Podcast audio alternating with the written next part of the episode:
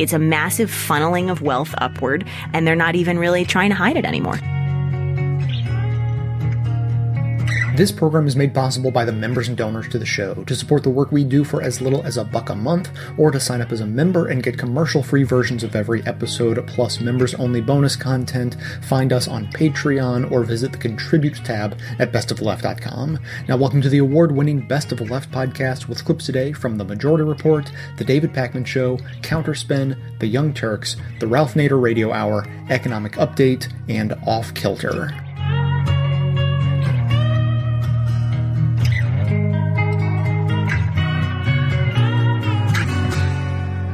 The other day, Arthur Laffer appeared on Fox Business to explain the concept that he invented 40 years ago called the Laffer curve, which he supposedly wrote on the back of a napkin. And Arthur Laffer suggested that if you cut taxes on wealthy people, they will then engage in a lot more economic activity, which will actually generate more tax revenue because they'll be doing so much more business that the money will increase because of volume. He is uh, one of the godfathers of supply side economics. Here he is explaining what's going to happen if the Senate cuts taxes, it's actually going to get us more tax revenue. Here he talks about it. Uh, the, what it does, what the one and a half trillion does, and uh, I think it's primarily from Corker, and, and I credit him for this. It gives some of the Republicans who really believe in these pay fors uh, uh an out to vote for the corporate tax cut and, and I hope that's what they do. Uh, I don't want to see it go to 20%. I wanted to see it go to 15%. That would be really be the, the stimulus to get this economy going. And let me just say, Ashley, if I may on this, yes. if you cut that tax rate to 15%, it will pay for itself many times over, not only in economic growth, but in reduced sheltering, reduced fraud and, and, and, and uh, tax evasion, bringing businesses back from abroad, secondary, tertiary, and quaternary taxes, state and local taxes, all of those will increase in addition to economic growth, jobs, output, and employment. So this will bring in probably a trillion and a half net by itself. Uh, but what Corker has done with that one and a half trillion is given a lot of Republicans a, an opening to be able to vote for this without destroying, quote unquote, the Look, budget. You, you...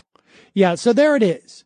The theory that Arthur Laffer is promoting is that if we cut taxes, we're actually going to drive revenue through the roof. And all I can say is this. I have a feeling we're not in Kansas anymore. Right. That's it. Right there. We don't need anything else. And why do I say that? Uh, as reported in May of this year, Kansas is broke. Last month, Donald Trump's two key economic allies, Mnuchin and Gary Cohn, unveiled the outline of Donald Trump's much trailed tax plan, the biggest tax cuts in history. Says this piece in The Guardian.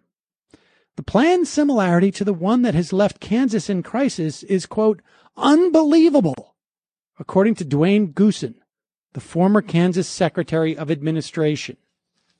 The economic spirit behind Trump's plan Arthur Laffer. He was one of the architects of Kansas Governor Sam Brownback's original tax plan. When Brownback outlined his plan in 2012, he too said tax cuts would pay for themselves. He too said tax cuts would benefit everybody. They would be a shot of adrenaline to the heart of the Kansan economy, said Goossen. Instead, Goossen claims the money has gone to a small group of wealthy Kansans while the state's budget has been left with a roughly $1 billion shortfall. This is not the federal government, folks. This is a state government. States cannot print their own money. Its school system, once a crown jewel, has suffered year after year of cuts. Its savings are gone. The nonpartisan tax policy center calculates Trump's tax plan would cost 6.2 trillion over the first decade. We are a cautionary tale, said Goossen. It sounds great. Everybody gets a tax cut and it'll balance, but it just doesn't work. In fact, in 2014, Brownback, when he was campaigning for his reelection, said his plan would add 100,000 new jobs over four years. By March of 2017, the state had added just 12,400 private sector jobs. It's not even keeping up with its neighbors. Kansas uh, hiring increased by 0.3% in 2016. Missouri's was 1.4%. And the prop of Brownback's plan, as with Trump's, a huge cut to taxes paid by limited liability companies or so-called pass-through businesses. Small business owners, like myself, have things like LLCs or S corps. And the idea would be you would cut income taxes for those people because they're doing it through an LLC. And those businesses would then go out and invest and create new jobs. Kansas had 190,000 LLCs. In four years, it has added 110 to 300,000 LLCs. And according to Goossen, there is no evidence whatsoever this plan worked. Yet, Arthur Laffer is met with anything but laughter on these shows. And that's the only thing he should be met with. He's a joke. He's a joke. I mean, it's the funny thing is, like, if you were to write this character into a novel, you'd probably name him the exact same thing. Yeah, Right? he's a total laugher for sure. Very aptly named. Would you say uh, a joke or a con artist? I mean, Both. he's a con artist, but by this point, it should be a joke, right? I mean, it's not like we have, we have direct evidence of the failure of cutting taxes as a means of driving uh, economic expansion. And wouldn't the spin be? I bet it would say like, "Oh, I destroyed Kansas," but that's just because there's still too much federal intervention that right, strangled right. Kansas. Except for there's the exact same federal intervention in the states that border it, and they did much better.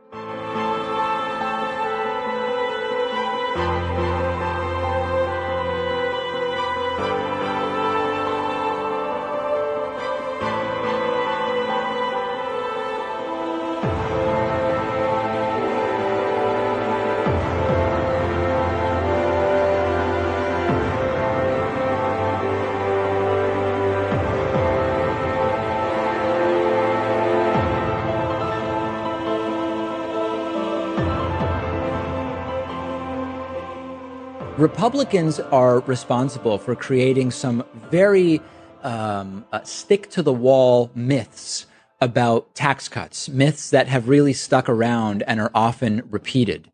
Uh, for example, they like to say that high taxes and high tax rates created stagflation in the 1970s. So stagflation is high inflation plus high unemployment with sort of stagnant demand in a country's economy. Uh, they like to say that Reagan cutting taxes back in 1981, for example, launched this amazing period of economic growth. That is a lot of what the supply side defenders base their defense of cutting taxes for the rich on. And when you look into the details, it falls apart in an instant. The truth is that there was a huge interest rate reduction by the Federal Reserve that coincided it with Ronald Reagan's actions in the early 80s.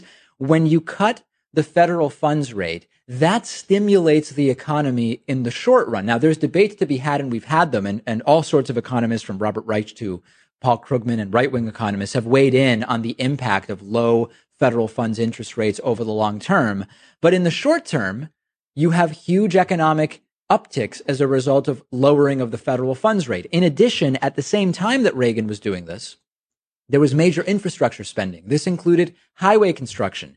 That combined with the end of the recession that had been taking place is actually what's responsible for the uh, optimistic, positive economic indicators that coincided but did not uh, were not caused by Ronald Reagan's adjustments to taxes. Another canard from the low tax right is if you cut taxes for the rich, it's good for the economy. I guess because either the rich will spend their money or they'll hire people in their businesses or for some other reasons. But that's a common one from the right. The reality is that's just not true. And I've explained this concept before. It's the economic concept of the marginal propensity to consume.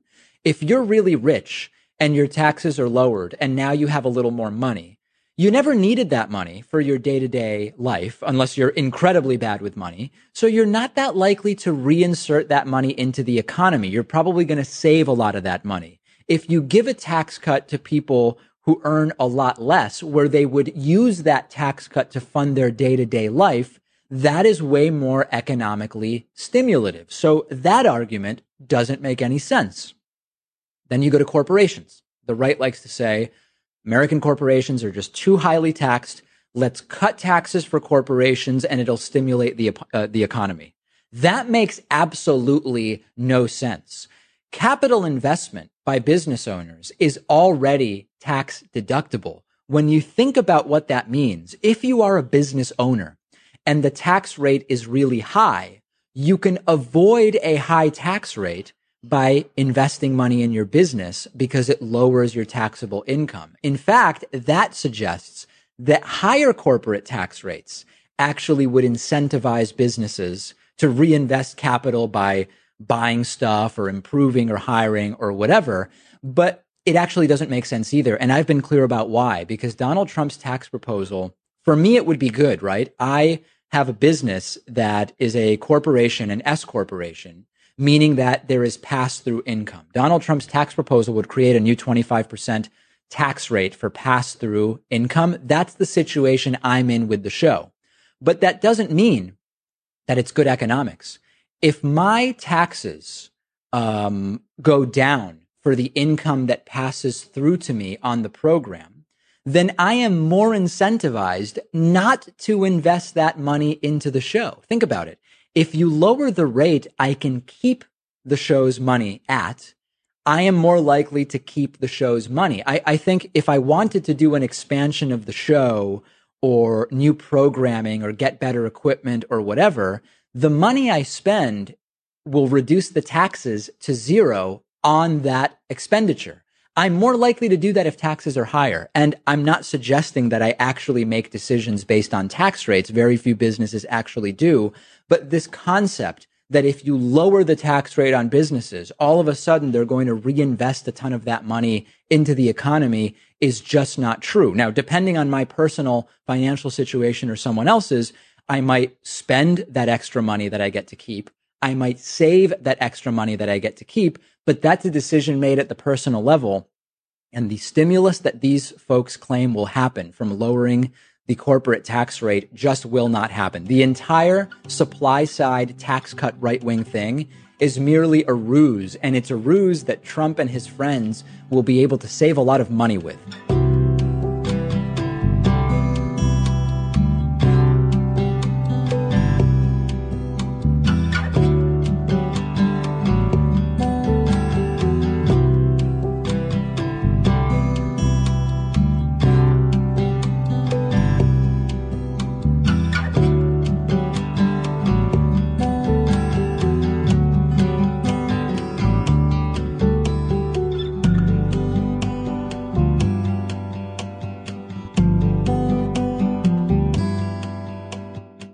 Key part of the Republican tax plan, CNBC explained, quote, isn't the individual or even the corporate tax rates.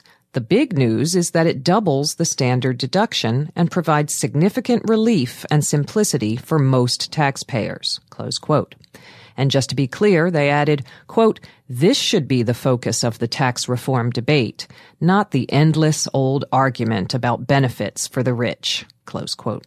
A separate report noted that administration officials are abandoning their oft voiced deficit concerns because of the amazing growth the plan will generate. What's a layperson to think? Here to help us understand is economist Dean Baker, co-founder of the Center for Economic and Policy Research. He joins us now by phone from DC. Welcome back to Counterspin, Dean Baker. Thanks for having me on.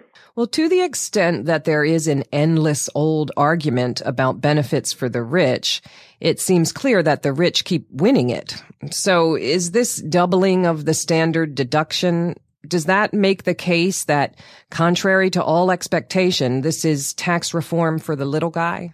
No, and it's kind of incredible anyone really even try to pass that off because coupling with doubling the standard deduction, they're eliminating the personal exemption. So the basic story, uh, I have the exact numbers, but the current standard deduction is roughly 6,000 and change. So they double it to 12,000 and change and they're getting rid of the personal exemption, which is roughly $4,800. Now that puts you up somewhat ahead, but there are two points to keep in mind. One is that the personal exemption increases with inflation. At least that's the current law. So 10 years from now, it'd be roughly 20% higher. It'd be roughly 6,000, basically putting you even. The other part of the story is that they're actually raising the tax rate. The bottom tax rate's currently 10%. They would raise it to 12%. Now, one of the things they haven't filled in is where all the rates would cut off, where exactly the brackets would be. But in any case, doubling the standard deduction is likely to mean very little for most people, which is part of the reason that most of the estimates show roughly 80% of the benefits going to the richest 1%. so I can understand the people in the richest 1% telling us not to pay attention, but that's a big deal. CNBC, that same piece says that it's uh, about as far as you can get from tax plans that supposedly only favor the 1% or rely on trickle down theories to boost the overall economy. Hmm. You know, the only thing I could say, if you want to be generous, is maybe they were confused and missed the part about uh, eliminating the personal exemption, which would be kind of astounding. It's clear the bulk of the benefits are going to the richest 1%. You get rid of the estate tax, you lower the, the top tax bracket 39 to 35%. You have a special tax rate for, for pass-through income, like what Donald Trump gets uh, uh, his income through at just 25%. These are benefiting the rich and no one else. I couldn't really think that any thinking person imagined that the plan would not benefit Trump himself. I would think his base would think he was a fool for making a plan that wouldn't benefit himself. You know, that's not the winner they voted for. Is there more to say about the part of the plan that CNBC says we should look away from, you know, what it does for the wealthy? Well, you know, in terms of benefiting Trump, it is almost as though he designed a plan that would personally benefit him. I mean, I don't quite think that's the case, but, you know, again, I'd mentioned the estate tax that it would get rid of that. Just to be clear, the estate tax applies to almost no one. It, it allows personal exemptions of $5 million. That means a couple gets to exempt $10 million. And that, that's roughly two tenths of 1% of the states that get above $10 million. You have to be pretty well off. That's not just a successful small business person. He also proposes getting rid of the alternative minimum tax. And in the one tax reform that was leaked or he released, however we got it, that became public, he was subject to the alternative minimum tax. This was put in place in the 86 tax reform, saying if you manage to reduce your tax liability by getting through all these other loopholes, you're going to have to at least pay 25% in the alternative minimum tax. Well, he gets rid of that. And then the pass-through business income basically it makes zero sense. The, the, notion of a pass-through corporation is the corporation itself pays zero tax. You just pass the profits on. I mean, to my view, that's kind of an outrage to begin with, because at least if they get protection as a corporation, limited liability, why shouldn't they pay tax? But in any case, we do that. So they pay zero tax. And then they pass it on to an individual, and you're taxed on it just like, you know, your wage income. It says ordinary income. What this says is, no, it doesn't matter what tax bracket you're in. So if you're in the highest tax bracket, if you're in the 39% bracket or 35 under their plan, you would still only pay tax at 25% rate because it came through a pass-through corporation. It's just kind of a head scratcher. Why would you do that? And naturally, it would create a huge business and tax avoidance because everyone, at least every wealthy person, is going to figure out how to have their income come through a pass-through corporation so they could have a 10 percentage point reduction in their tax rates not what you want to do with tax reform. Well, a headline in the New York Times said in Trump tax plan, a windfall for businesses large and small. Among the things that it indicates are an easy way to bring overseas profits back to the United States without being taxed. What am I missing about what's so great for the country at large to let corporations bring profits back without those profits being taxed? Well, there's a couple issues here. First off, there's already roughly two trillion. I mean, we don't have an exact number, but somewhere in the order of two trillion in foreign profits of U.S. corporations that are stashed overseas, at least on paper. Those currently couldn't come back unless they were taxed. What they're proposing is to have some tax holiday. We did this in 2005 where it was brought back at a 5% tax rate where they could bring it back and pay very little tax on it. So it says it's going to do that, but it doesn't say what the rate is. That's one of the things, I guess, to be decided later. Um, kind of a big thing. But the other thing that's, of course, more consequence going forward is it shifts our tax to a territorial tax. And what that would mean is that corporations would only be taxed on their U.S. profits. Whatever they earn overseas, they pay zero U.S. tax on. Now, that's not particularly any boon to the U.S., but it gets worse because we don't know where corporations are actually getting their profits. So we've just given them a huge incentive to lie to us about where their profits are. And that's becoming increasingly easy because you have companies like uh, Apple and Pfizer and others where much or all of their profit is associated with intellectual property claims. And we don't know where Apple's great innovation for the iPhone came from. So they're going to tell us it came in Ireland where the tax rate's just 12.5%. And then they don't have to pay our tax rate. They'll just pay Ireland's tax rate. I have a hard time seeing why that's good for people in the United States. Well, the plan, of course, is still evolving, um, but the New York Times says, quote, business leaders were nonetheless quick to applaud the broad outlines of the proposal, claiming that tax cuts would spur new investment and grow the economy, close quote. I wonder if I could ask you first what it actually means to grow the economy, and then does this plan do that? Well, it's an improper use of the word grow, but that dates back to Bill Clinton. But you know, whatever. it's supposed to be transitive, but make the economy grow. In other words, would be the way one would ordinarily say it. But that's, I guess, passe to use the correct grammar. But in any case, it would mean more rapid economic growth. But you're very hard pressed to see how that would come from this plan. So the question is, would there be some spurt of investment? And a lot of research on this issue, the idea that you're going to lower tax rates are going to lead to more investment. I can say it's going to lead to zero more investment, but certainly not any big flood of more investment. And the idea would have a measurable uptick in growth. That's really not a plausible story. So, you know, their claims, they're talking about increasing growth rate by a percentage point. They're just pulling numbers out of the air. There, there's literally nothing to support that. Finally, I find the approach of a lot of coverage disconcerting, whether Trump Republicans will get a win after their loss on ACA repeal.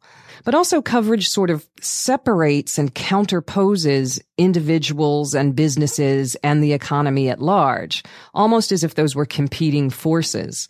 But clearly I can gain something as an individual, but lose it again and then some if the labor market is impacted and then again if the broader economy is harmed in some way. Is there a better way to talk about tax policy? Certainly again the win stuff the horse race stuff there's a lot of that and you know that's unfortunate i mean people want to read that and that's okay but that shouldn't be the dominant story and unfortunately it takes that form for one of the things that you and I both have alluded to. It's not a complete plan, which is a, a little bit astounding given that they were working on it for months and they'd been talking about tax reform literally for years that they throw this on the table. And in fact, uh, the president's chief economic advisor, Kevin Hassett, criticized the analyses because they said, well, they're making analyses of partial plans. And he's right. But why are they putting a partial plan on the table? The other point, though, is yes, you know, ultimately, at the end of the day, people want to know how this is going to affect their lives. And on the one hand, there's sort of the immediate impact. Okay, am I going to pay more in taxes? That's kind of hard to say at this point for most people. I mean, odds are for most people it won't mean much difference. It will for the rich and the very rich. The other part is, okay, let's carry through their logic. What would it mean? You know, you'd asked the question before about grow the economy. So what would that mean? What's a plausible story there? Well, the story they would like to tell is, okay, you'll have more growth. That will mean higher wages, more jobs. That's the story they would like to tell there's really no plausible way of getting from here to there. And then if you add in, you go, okay, you're creating large deficits. I mean, they're denying this, and I'm not the big deficit hawk, but you are creating large deficits, and there's good reason to believe that the day after they pass this thing, they'll start screaming about deficits, and then they'll say, okay, we have to cut spending. And they're not going to be cutting the military. So what that means is they'll be cutting Medicare and Medicaid, maybe Social Security. Who knows what will be on the chopping block? But these are going to be programs that people depend on.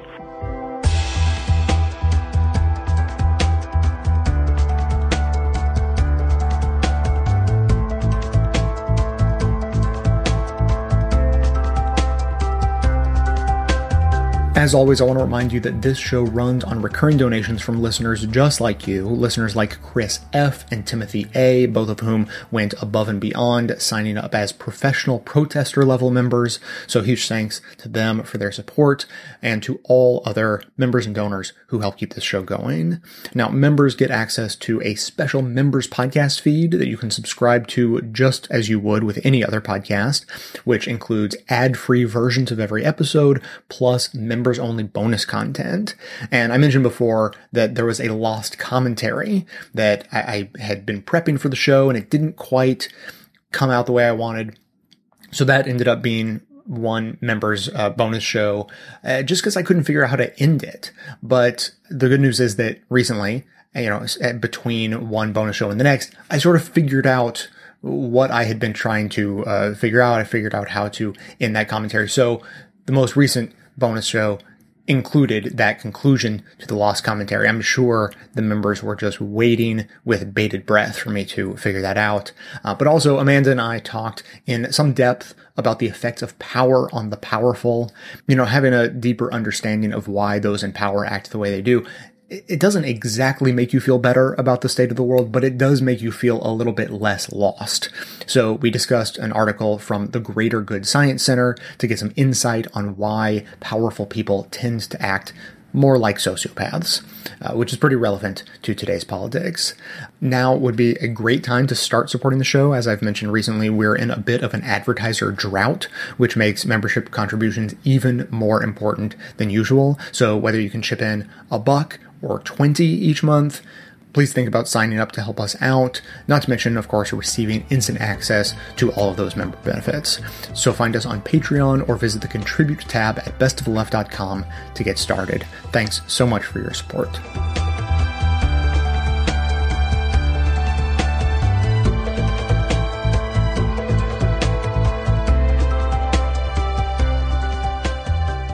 Once in a while, Chris Wallace makes a lot of sense on Fox News, and he does a pretty decent job challenging someone that he's interviewing. Case in point, uh, his recent interview with Mick Mulvaney, who is the White House budget director. Now, uh, Mulvaney went on Fox News expecting to, you know, prop up their tax reform policy, but Chris Wallace actually challenged him pretty aggressively, and it was awesome. Now, uh, it mostly had to do with the idea that the rich are not going to get a tax cut, which we all know that's a lie, and the idea that uh, the growth in the economy will help pay for the tax cuts that some Americans will get. Now, Chris Wallace isn't buying it, and he had the data to prove it. The nonpartisan Tax Policy Center did this analysis. It shows the middle fifth of households in America, those earning between 48 $86,000 a year, they'll get an average tax cut of $660 next year. Meanwhile, the top 1% people making more than $730,000 a year will get an average tax cut of almost $130,000 next year. Now, I understand that you're, that this isn't done yet, that they're only basing it on the plan as it exists at this point. But according to their analysis, that middle fifth gets one and a half percent of the total benefit of the tax cut, while the top one percent gets eight and a half percent of the benefit. That, that, that doesn't seem fair. Sure, a, a couple of different things, and I obviously I can't see the graph that you just put up, but I think that I have seen it previous to this. And what I think that particular organization did was number one, they didn't do any dynamic scoring. If you go look at the the details of what they put out, they assumed no benefit to the overall economy, which is just absurd to think that there won't be any. But I'm not talking, uh, sir, I'm not talking about the, the economy. I'm talking about the the benefit no, to no, the individual let, let, let family, the tax cut they get. But, but, I got it, but let me go through. You, you can't look at the tax cut on a family until you realize how, how much better off they're going to be in a growing economy. Okay, so let's break this down. Uh, first of all, even Chris Wallace's numbers don't do justice to the gross inequality uh, that this tax cut uh, presents. That, in fact, and they, they, made a terrible mistake here. Some uh, politically, the Republicans did. Some people making between 100,000 and 300,000 will actually have their taxes increased. Now, they're not huge donors, but those are very politically relevant folks. The top 10%, uh, this is borne out by a Princeton study, uh, are a huge driver in policy. There's a lot more of them that are in positions of power. They might not be at the very top of the power echelon, but saying, hey, I'm going to increase your taxes, but not the taxes of millionaires and billionaires. I'm going to lower their taxes. That is a terrible political idea. And that was not in the chart because some ta taxes do get raised. And so then, secondarily, the top uh, richest people in the country are actually going to get tens of millions of dollars in personal income cuts let alone the benefits they get from the corporate tax cuts, mm-hmm. the estate tax cuts, et cetera, which will get into the billions of dollars for some families.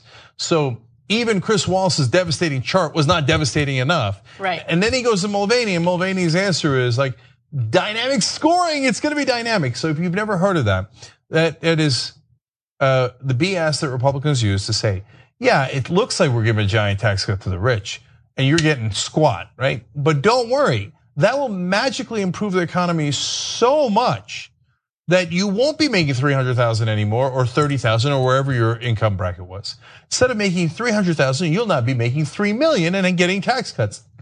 the economy does not work that way. That's a unicorn. That's magic. That's nonsense. So whenever I see this type of content on Fox News, like it, it appears pretty shocking, right? Because this isn't the kind of stuff that you would experience watching Fox. You would usually see them cheerleading whatever it is that Trump wants to do. But then I realized the reason why this will play well, this segment will play well with Fox's audience is because Fox's audience isn't made up of millionaires and billionaires. Fox's audience is made up of people who were sick and tired of the system that we had in place before electing Trump a lot of these people elected Trump, unfortunately, because they thought that he would be a little different, that he would shake up the system and actually look out for working class and middle class Americans. Now we know that that's not what he actually wants to do, but Fox is aware that their audience are not in favor of giving the most powerful, the most wealthy people gigantic tax cuts. And they're also not buying the whole trickle down economics thing. I'm sure some are, but I think most Americans know through this massive long-term case study that we've had that we, we don't get trickled on. Okay. and it's also incredibly insulting for us to like sit around and hope that these big corporations and these big CEOs will trickle on us. Yeah. And, but there's an important eh, part of that explanation, which is that but Fox News used to not tell you that and not tell their audience that, even though it would be a popular position, even with their audience, as Anna rightly points out. It's because Roger Ailes used to run Fox News, and Roger Ailes is a Republican political operative. He worked for Nixon, Reagan, George H.W. Bush, uh, and he helped George W. Bush as well. So he would lie to the audience over and over again and pretend the tax cuts for the rich would actually benefit them. Now that he's not there anymore, the Chris Wallace of the world, even though they're conservative, are free to go, wait a minute. Yeah. Here's something that doesn't actually help even our audience. Right. And, and by the way, credit where credit is due because Chris Wallace is wealthy. I mean, he's a host on Fox News. I'm sure that, you know, he will benefit from these massive tax cuts. And the fact that he challenged Mulvaney is something that, you know, deserves credit. So I just wanted yeah, to put that out there. Agreed. All right. Uh, let's go to the next video. There's more of this it's impossible to do what the National Tax Center just did. So um, my guess is, and I think that's the one that Jared Bernstein works for. It's not surprising that um, you know the former chief economist for a Democrat vice president doesn't like a Republican tax plan. So I, I don't put very well, much a, weight on that nonpartisan. It's a nonpartisan group. First of all, sir. Okay. No, they did math. Okay, I, I, know that you have got a war on math. So uh, they, their point is uh, that look, and could tax cuts stimulate the economy a little bit? Historically, they have not, as Chris Wallace is going to get into. So they're usually counterproductive when taxes are in fact this low for the rich, and they are. Especially when you put the loopholes in, they are at historically low rates. Uh, as a percentage of the taxes paid by the different brackets in America, historic lows. And when you cut taxes further, it's counterproductive. But even if it were to actually stimulate the economy, it would only do so by a little bit, right? Mm-hmm. It, not by the gigantic uh, factor that the Trump administration is putting. And the reason they do that is because they want to fudge the numbers. They're like, well, under this plan, you, we, we're never going to balance the budget. Mm-hmm. And because they don't care about balancing the budget, they just want to get the tax cuts to the rich. But they have to pretend to balance the budget for a number of reasons, including being able to pass it with just 50 votes instead of 60 votes. So it is super important to them to keep up that lie. And here's Chris Wallace breaking that lie apart. And I think the next clip is even better. So let's watch that. The Senate Republican budget plan calls for a tax cut. Uh, that is going to cost the Treasury one and a half trillion dollars over the next 10 years. And some outside experts say that, that the plan that was unveiled this week actually will add $2 trillion to the debt over the next 10 years. Now, back when you were in Congress, you were a deficit hawk. What happened, sir? Let's talk about it because I've been very candid about this. We need to have new deficits because of that. We need to have the growth, Chris. If we simply look at this as being deficit neutral, you're never going to get the type of tax reform and tax reductions that you need to get to sustained 3% economic growth. If we had been at 3% growth over the last 10 years, the budget very nearly would be balanced this year. That's how big a difference it makes when you grow the, the American economy that additional 1% over 10 years. Over the next 10 years, years, if we can grow at 3% instead of the 1.8% that the nonpartisan Congressional Budget Office says that we're going to grow at and has been the average under the previous administration, if we can get to that 3%, it is two to two and a half trillion dollars uh, worth of more government revenues. It's 12 million additional jobs, and those are 12 million jobs paying into Medicare, 12 million jobs paying into Social Security. Growth really is what's driving all of this, and growth is what our focus is, which is why we're willing to accept increased short-term deficits in exchange for that long-term payoff. Growth works. Doing in the administration to spur growth in terms of regulatory reform work. And what we're working on right now is to make sure that those tax cuts add to that. Okay, so Obama, uh, actually, let's go back further. Clinton hands George W. Bush a surplus. Mm-hmm. Uh, Bush turns that into a $1.2 trillion deficit. Okay, he hands that off to Obama. Obama cuts it in half. But the entire time that he's cutting the deficit, Mick Mulvaney is in Congress screaming, that was what Chris Wallace was referring to, mm-hmm. about we can't have any deficits. I can't believe Obama has deficits. Forgetting the fact that Trump, uh, I mean, Bush handed him a $1.2 trillion deficit. Uh-huh. Okay, but he has deficits, right? Now, you just heard him right there. He said, we need to have new deficits. Now that the Republicans are back in charge, deficits are wonderful. They grow their economy. What they're of course they're great. But this is actually part of a plan hatched by the Republicans under Nixon when Ailes was in the Nixon administration. And there are internal memos about it where they say, "Hey, let us whenever we're in charge, let's spend a lot more money. Let's cut taxes so we can stimulate the economy. Mm-hmm. In their mind, to be fair to them, they thought stimulating the economy, cutting taxes would stimulate the economy and they thought spending more stimulates the economy. So let's do it when the Republicans are in charge. But as soon as the Democrats gets in charge, make sure we yell and scream about deficits so they make the mistake of not stimulating the economy, mm-hmm. and then we'll blame them for a poor economy. They've been playing this, and he just did it. The guy who was the biggest deficit hawk in Congress said we need new deficits. I know, it's amazing. Um, I feel like every time you say the word deficits, though, you have to do that hand gesture that you do. Deficits. Deficits. I didn't even realize you, I was you doing always That's do that. Awesome. Deficits. All right, I want to give uh, Chris Wallace one more piece of credit here, and always credit where credit is due, no matter what has happened in the past. He pointed out later in the uh, segment that Reagan uh, tax cut back in 1981 that the Republicans love to crow about actually added 208 billion dollars to the deficit it did the dynamic scoring did not help with that deficit. It made it worse. And the Bush tax cuts in 2001 and 2003 added one and a half trillion dollars to our debt. It yeah. did not work. Dynamic scoring is total horse crap. And the reality is all it does is give tax cuts to the rich and saddle us with huge deficits and debt.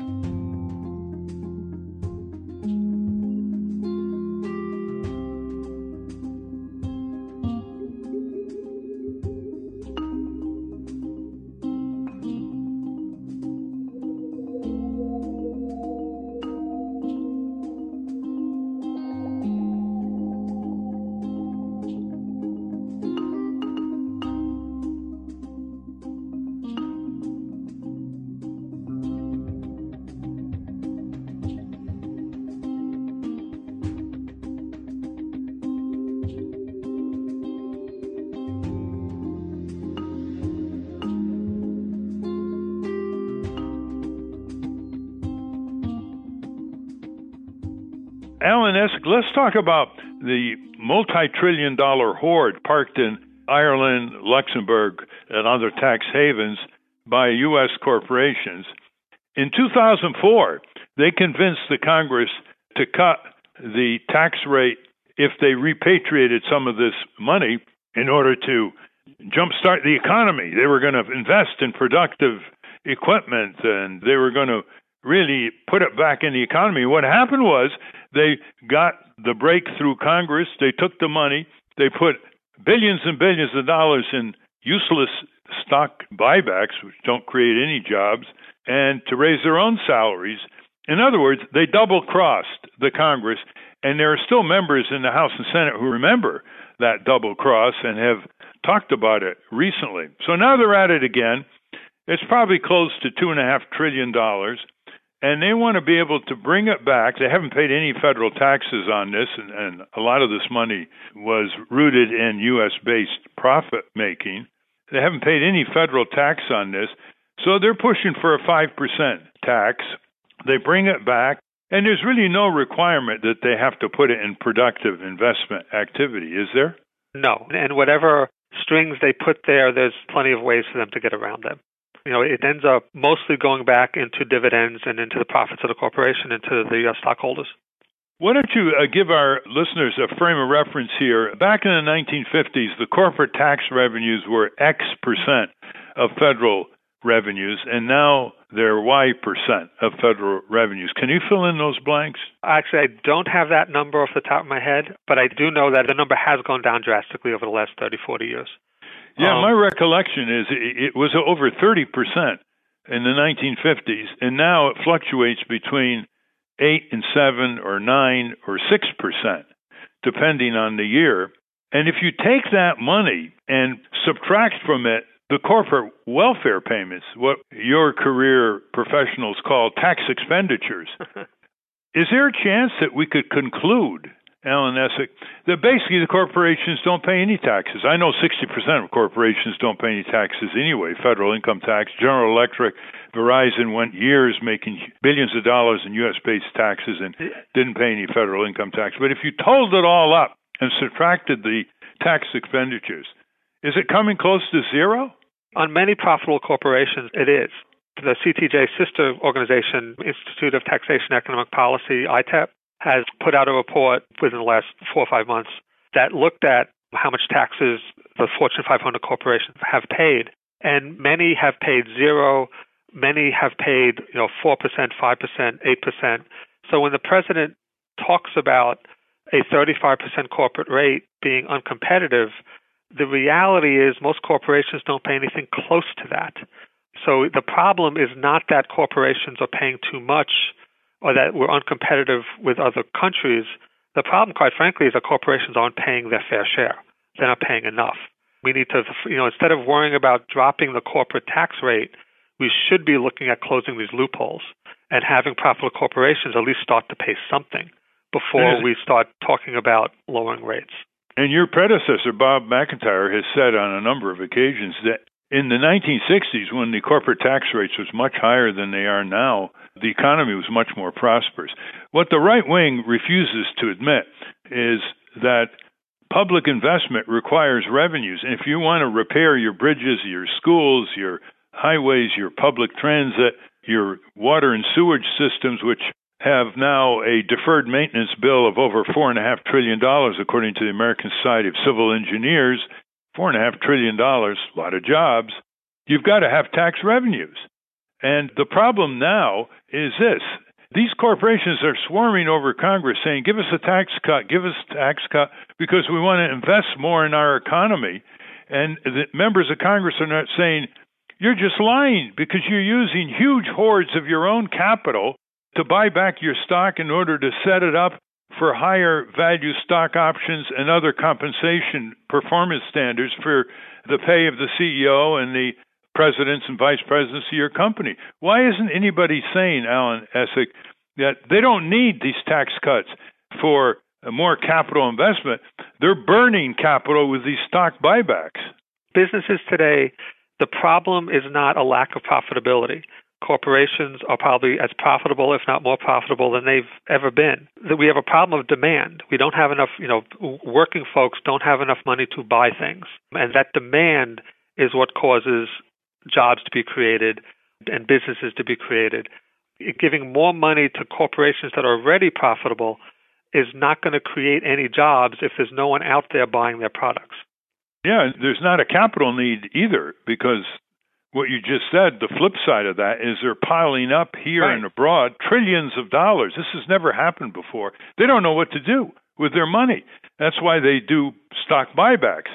As more than a few corporate experienced observers have told me over the years, when you hear about a big company that buys back its stock, like Walmart has spent over $55 billion buying back its stock, they say this is not good management. They should be shoring up the pension fund. They should be buying more capital equipment for productive activity. Or paying they, the workers more. Or paying the workers more. So this is a strong argument, listeners, you can make with your senator's representative just to totally rebut them on this.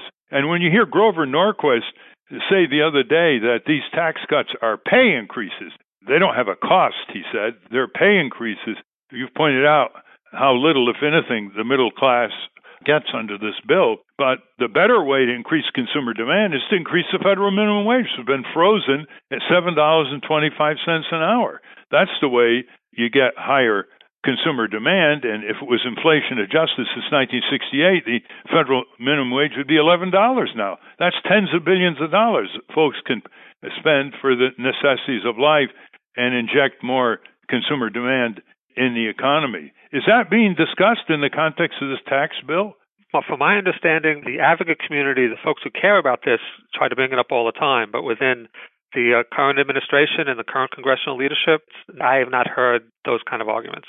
You see, the way to go after this tax cut for the rich is a broader context, like we're discussing on this program. You can't just get into the Republican Party cul de sac and try to bat your way out of it you got to show a broader context of factors like stock buybacks, like freezing the minimum wage, like this phony repatriation promise of the trillions overseas by U.S. companies in return for a minuscule federal income tax.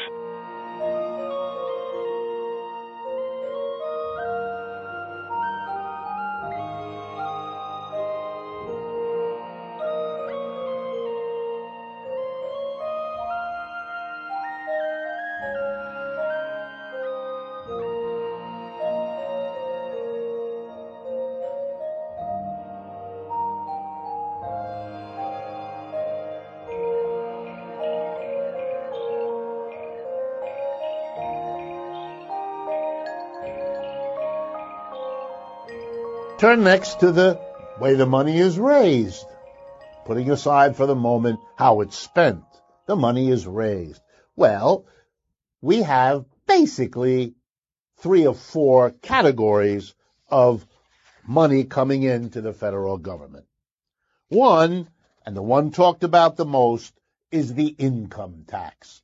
Less than half of the federal government's money comes from the income tax. Let me make sure everybody gets that less than half of the government in Washington's money comes from the income tax. And the income tax is a progressive tax. What that means is the higher your income, the higher the percentage of it that you are required to pay. And the basic principle behind the income tax is, as it always has been, that those who are richer are more able to pay and that fairness requires that we take more from those more able to pay as we might in a family or a community that needed to raise money from its members. But only half is raised in this progressive way, the progressive income tax. The second biggest source of money is this odd thing called a payroll tax. And here again, I want to quarrel with the name. It's money taken out of our paycheck. That's why it's called a payroll tax. But it's money to be set aside to cover our old age payments out of Social Security, certain payments out of Social Security for survivors who, of uh, spouses who die early, things like that, people with certain kinds of injuries and incapacitations, and the Medicare, Medicaid kind of helping people who have uh, emergency uh, medical needs that they can't pay for. And we put that it's a kind of social insurance. In other countries, it's called social insurance in order to distinguish it from a tax payment, which doesn't have this put the money in, get the money out for yourself kind of arrangement. It's a, the word tax is used for those more general payments. In any case, the payroll tax comes at, in at one third so if you put it together, roughly, the um, the income tax and the payroll tax, that's three quarters of the money Washington gets. Now the payroll tax is not progressive.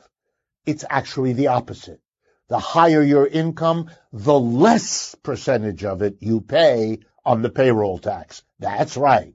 The payroll tax's non-progressivity reverses or cancels out the vast bulk of the income taxes progressivity. So if you put the two together, and they together are three quarters of what the federal government gets, you don't have any progressivity in the United States.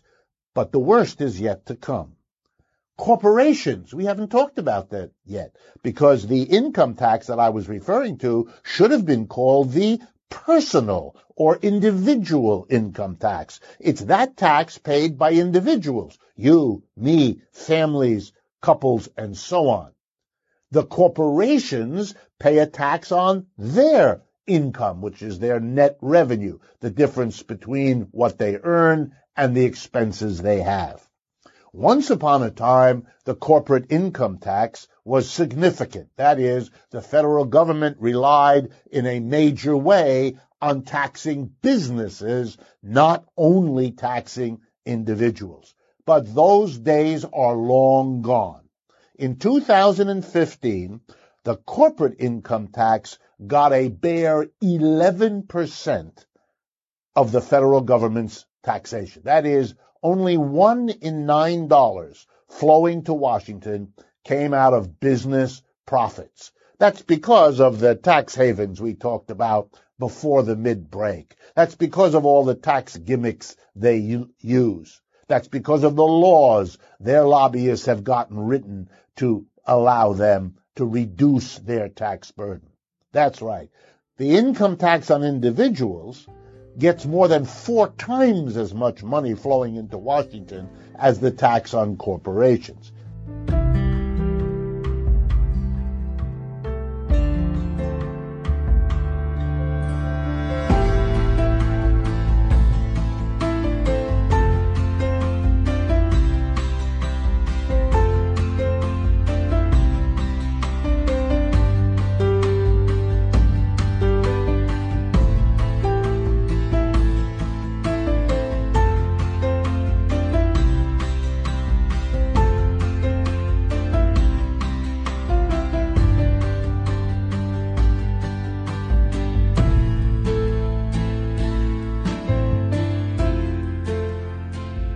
You were talking about actually how this all kind of hangs together and and you brought up deficits you also brought up spending cuts and something I really want to go back to because I think this is a really important point is that we actually don't know how they're going to move forward because right now the House and the Senate Republicans are in different places they're sort of right. taking different tacks for how to pay for these tax cuts for rich people um, but it sounds like either way it's going to be working families and middle class families holding the bag, whether it's because we're seeing massive spending cuts like in these House and Senate Republican budgets. You know, you talked about Medicaid, but it's also nutrition assistance. Right. It's housing. It's education. It's infrastructure. In the case of the House budget, it's actually even social security cuts, mm-hmm. um, targeting people with disabilities, meals on wheels. It goes on and on. So it could be spending cuts paying for these tax cuts for rich people to buy their second and third yacht online or not.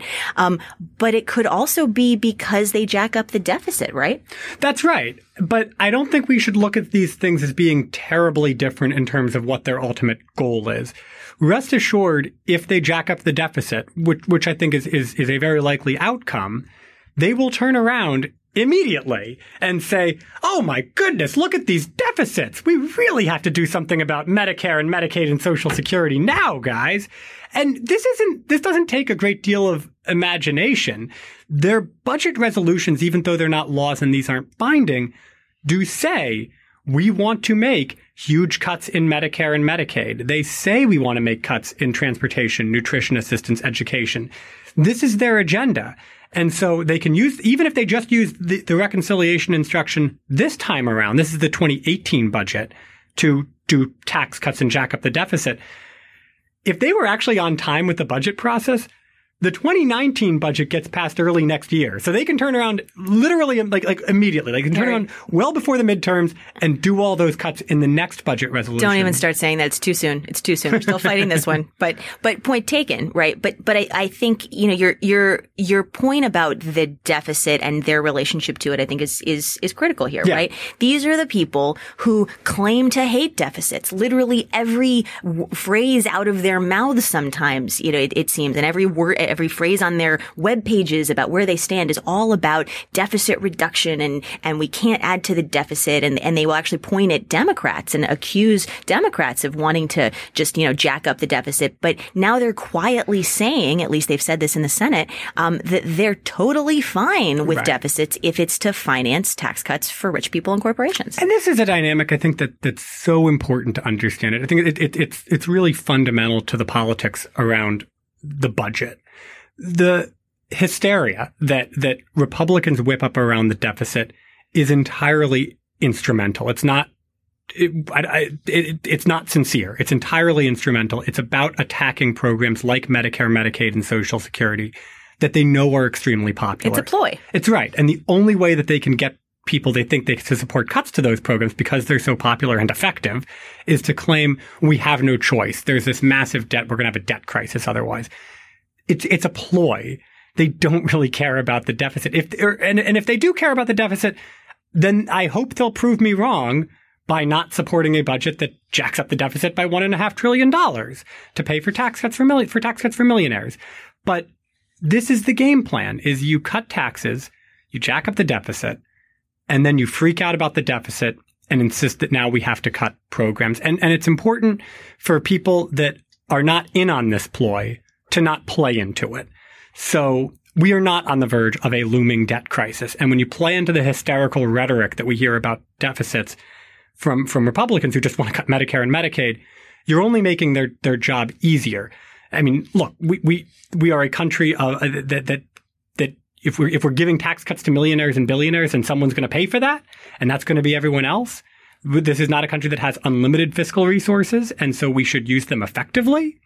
But this, it, it, we are not in a place where we have no choice but to make huge Medicare and Medicaid and Social Security cuts, or otherwise we'll face a debt crisis. We're a strong, wealthy country that can take care of its citizens if we choose to do that. When you talk about limited resources, right, it makes me think of Ron Johnson, who just last weekend was actually caught saying, and I not not caught because Yeah. he wasn't on a hot mic. He said on purpose, and boys heard and seen intentionally, saying that we have limited resources when it comes to shelter and food um, and uh, and healthcare, and th- that those are limited resources, and that only people who are uh, have earned the privilege and who can afford them should have them. That was almost a direct quote of what he said when he was speaking at a to a group of students, actually, who I'm sure did not appreciate hearing that. And that clip went viral. Um, but but what he's actually saying is the things that we decide, we as people in power, are going to be limited and restricted to those who can afford them, um, are things that we would actually like to see be even more limited Right. because we'd like the resources belonging to the top earners in this country to be even less limited, right? I mean, that's effectively what he's saying. It's it's a massive funneling of wealth upward, um, and they're not even really trying to hide it anymore. No, they're not. I, I think that, that fundamentally that that is right or wrong. At least it's sin- sincere. That's their vision for for the country. Is is a place where the wealthy get all of get get even more wealth and and get all the wealth that they can lay their hands on, and and everybody else, you know, housing, food, healthcare, some level of retirement security. Th- those those are things that you're on your own. Best of luck. Yeah, and and you know, by the way, Johnson at when he, he's on the budget committee, And his whole advocacy around this budget, this budget that the whole point of the budget is to increase the deficit by a trillion and a half dollars to pass tax cuts. His whole presentation was, my God, look at these deficits. I mean, to like I, I said earlier they will turn around and say my god look at these deficits. They're already they don't even have to turn around. They can amazingly do both of those things at the same time. We have to cut taxes and raise deficits and my god look at these deficits Senator Johnson manages to say both of those things at the same time. It's remarkable. I don't know which one's walking and which one's chewing gum, but uh, amen. So, in the last minute or so that I have with you, Harry, um, this isn't just a fight that we're going to sit idly by and watch um, and eat popcorn while we enjoy hypocrisy and and point out uh, lies and and measure Pinocchios. Um, this is a fight that the American people are going to engage in, and like with healthcare, if people raise their voices, they can stop this massive funneling upward of resources from everyday Americans up to the very top. Um, how can people get involved? What do they need to know about how they can make this pivot from what has been uh, originally framed as a healthcare fight and now is is sort of refashioned with new Groucho Marx glasses as a tax and budget fight? We we need the same mobilization that we had on healthcare. That's what stopped healthcare with people saying no. And and we need the same thing. We need people to say no to tax cuts for millionaires and billionaires paid for by by everyone else. And so there's, there's, I think, several resources that are real important here. Um, TrumpTaxToolkit.org. This will be constantly updated with the most important targets in Congress and with resources to reach them and tell them no. I would encourage people to go also to NotOnePenny.org, which lays out a very simple request for members of Congress. Don't give millionaires, billionaires, and big corporations even a penny of tax cuts. Tax reform is great. Let's do real tax reform that shouldn't involve giving rich people and corporations a giant a tax cut at all. And I would also encourage people to go to handsoff.org. Big thing you can do at handsoff.org, share your stories. Expl- tell us how budget, how these kinds of cuts to things like disability programs or the environment or education. We're all touched by the budget in some way. Tell us how that affects you because those personal stories are really what moves the debate. You know, we talk a lot here in, in, terms of numbers and, and, and, and big picture and percentages, and those are important. But really what, what, what I think moves the debate more than anything else is, is a, is a personal, is personal stories that illustrate what is actually at stake here for Americans around the country.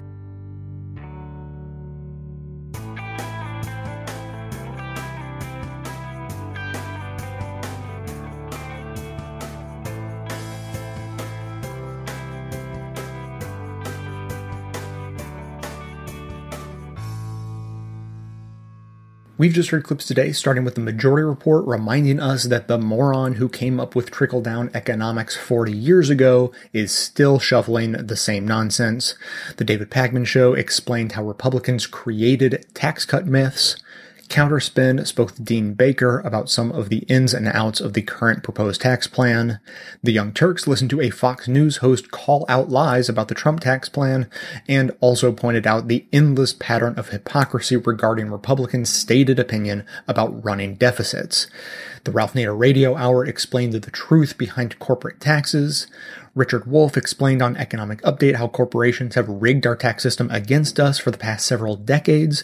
And finally, we just heard Off Kilter lay out the Republican strategy to intentionally run up deficits while decrying deficits as an excuse to cut incredibly popular social programs, as well as your marching orders for how to fight back.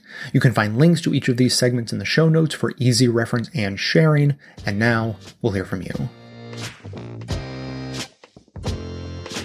Hey Jay, this is Jesse from Seattle. And I was just calling about your last episode on the last on the Las Vegas shooting. You had this one guy talked about how the sort of war on guns is the same as the dynamic of the war on drugs, where only African Americans and minorities are the only ones who are affected by it and that white people essentially have an unlimited right to it. And this got me thinking about how you would create a justice system that prevents people from doing bad things like owning guns in this scenario, but that also wouldn't create a mass incarceration state and wouldn't be biased against minorities or the poor or any other groups like that. Because for me, you know, I know our current system has a lot of problems, and I've certainly thought a lot about that.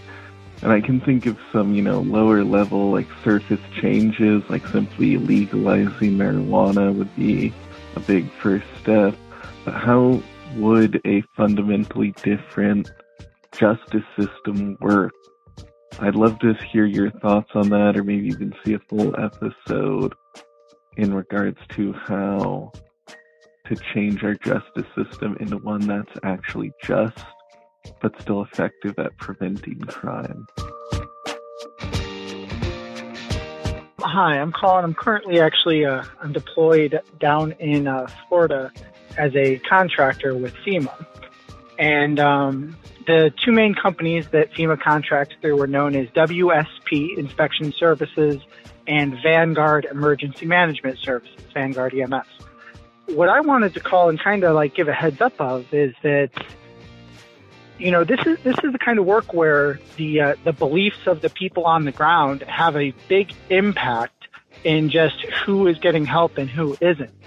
And um, unfortunately, there, there's kind of a, a prevalence of mindset, you know, that's kind of like, you know, like looking at people with, um, you know, through their own like racial prejudices or biases. And you probably have people in neighborhoods that are really should be getting help that they're not because the uh, majority of the people that go after this, you know, come from a certain political or, you know, construction background. So it seems to me that people on the left and like, you know, progressive circles in general that are really missing not only this direct opportunity to act, you know, in the stead of the federal government and make sure that it is meeting one of the real needs that the government should provide for its people in relief after a disaster, but also that that it is actually rather, you know, good paying work because you get out here, you're deployed working, you know, seven days a week. So obviously it's not something, you know, everyone could do, but, uh, for a lot of like young, you know, progressive, you know, progressive minded people who don't have a, you know, a family, like family obligations, it's definitely something that they should get out to do where they can make a difference and, you know, they can raise money either, you know, for themselves and also for other causes as well. So that's just the, uh, the main things to get out there. So they're still hiring and putting people through. FEMA is still very, very behind in all of this. You know, Harvey and Irma both broke records uh, even before Maria got here. So those two companies are hiring, and it would be great to see people who actually believe in government getting these uh, government contractor positions instead of you know more uh, libertarian-minded people. So, uh, all the best. Good luck with the show. Thanks for the work you do. Bye.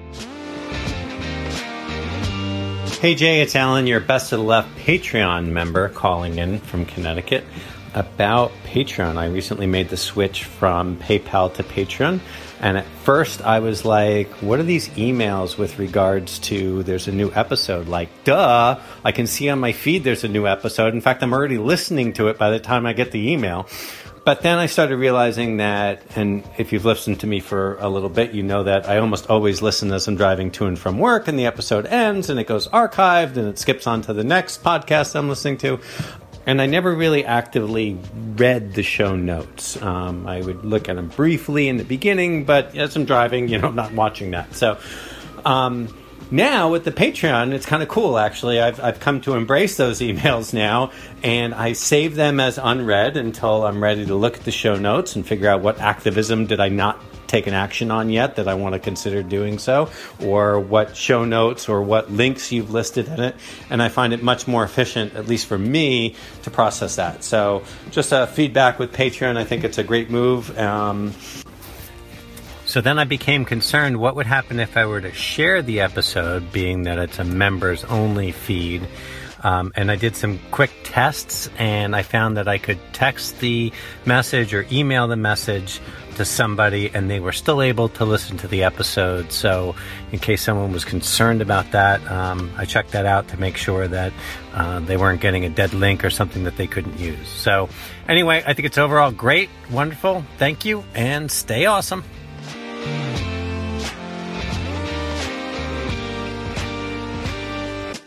Thanks for listening, everyone. Thanks to the volunteers who helped gather clips to make this show possible. Thanks to Amanda Hoffman for all of her work on our social media outlets and activism segments. And thanks to all those who called into the voicemail line. If you'd like to leave a comment or question of your own to be played on the show, simply record a message at 202 999 3991.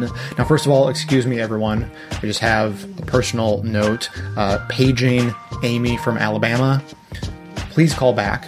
Uh, you have a very interesting perspective. We want to hear it, but you had a terrible connection on your last call. So maybe find uh, just a better spot to use your cell phone, uh, maybe use a landline. Best case scenario, you could uh, record a message on like a voice memo app on a smartphone and just email that to me. Either of those, uh, you know, any of those options would be great. Uh, for the rest of you, Amy is a queer, physically disabled, progressive, responsible gun owner from Alabama. So you will not be surprised to hear that she has some perspectives on the recent gun control episode and progressive policies on gun control in general. Uh, so we would love to hear those. The the message it was just cutting way way out too much to uh, to play on the show. So Amy, please call back one way or another. Secondly, uh, I've not been doing a good enough job of expressing the interesting conversations and, and, all of the fun things going on on the Best of the Left social network. Uh, so this is a project that I launched just within the last couple of months. It's sort of a two track uh, project here. On one hand, there are volunteers helping out the show enormously. I have, uh, you know, there's a whole gaggle of volunteer listeners who are helping the show by volunteering to listen to this or that program and then just submit clips that they think are you know worthy of being uh, considered to be put on the show. And then there's a small team of editors who take those notes and actually clip out those segments and send them to me. And it, it's one of those you know many hands makes for light work sort of situations. So no one's uh, being worked to the bone they just work together and it's been working really well so far. Uh, we, we, actually do need a little bit more help. There are a lot of shows that currently don't have volunteers signed up to, to listen to them.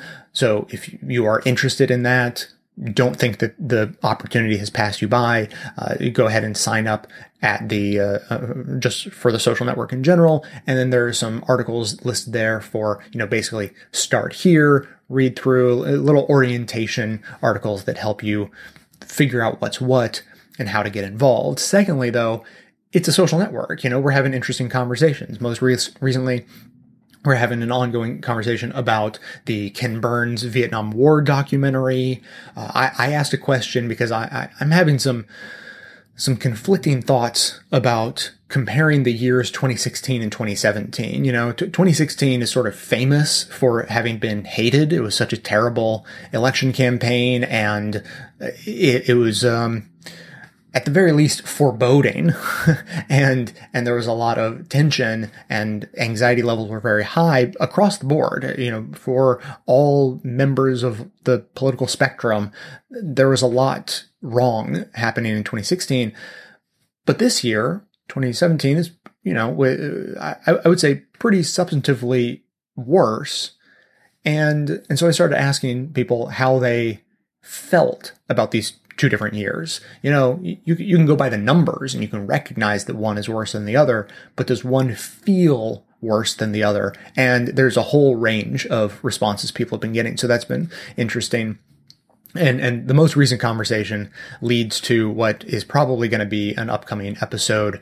I uh, I've mentioned to you recently about the uh, the this source of science inspiration knowledge the Greater Good Science Center, and there was this great article about the Colin Kaepernick slash NFL slash you know uh, anthem protests and uh, you know and everything that that entails and they wrote this article titled The Psychology of Taking a Knee.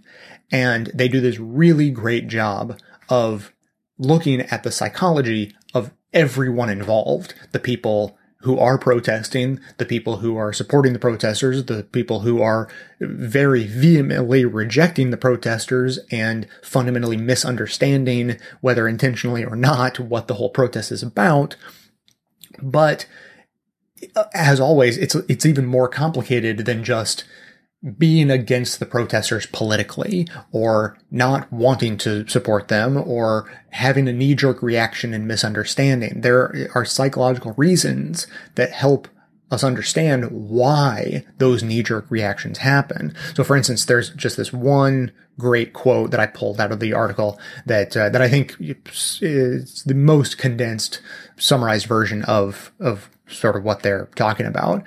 And so just this one little bit of the article says group membership affects interpretation of body language because groups develop norms and expectations around behavior, language, and life, says our UC Berkeley colleague Rodolfo Mendoza Denton, an expert on intergroup communication. Quote, breaking these norms is used intentionally to signal disagreement with the norms, as well as to signal that one is not conforming. It sparks strong emotion and backlash precisely because of its symbolic meaning, a threat to the status quo.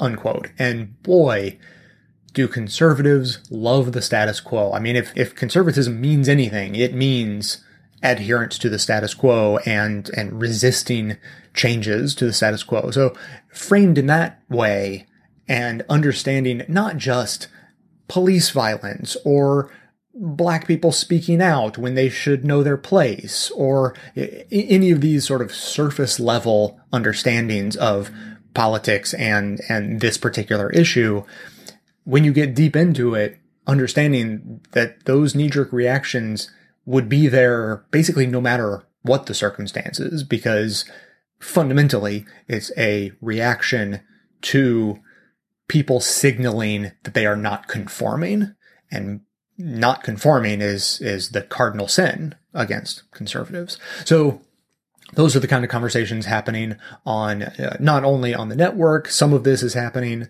on the members only bonus shows as well and and as i said you know this is probably uh, the, the the NFL protests. We we touched on it a little bit with the Puerto Rico episode, but obviously a lot more needs to be said. So it, it's on the docket. It's it's going to be an upcoming episode.